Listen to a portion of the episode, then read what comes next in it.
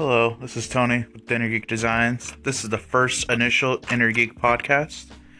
Uh, in this podcast, we're going to talk about graphic design topics, how to be a graphic designer, how to be motivated as a graphic designer, and how to just keep pushing on. Um, this first topic we're going to talk about is how to handle creative block. Now, as designers, all of us handle creative block, and all of us have faced it.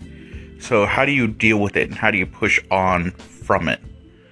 So, what is it? It's it's when you're sitting there and you can't create anything. You can't push on. You can't figure out what you want to do with what you're looking at on the screen.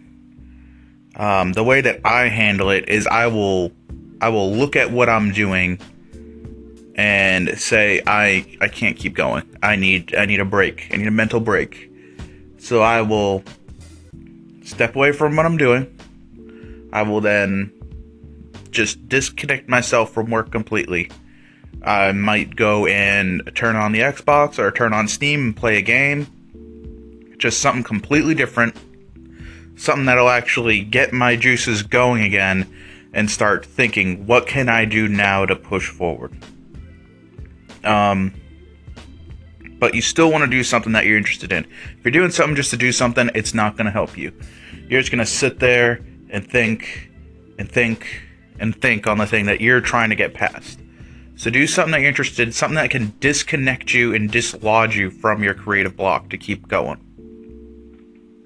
Um, this is a shorter episode. The episodes further down the road might be longer.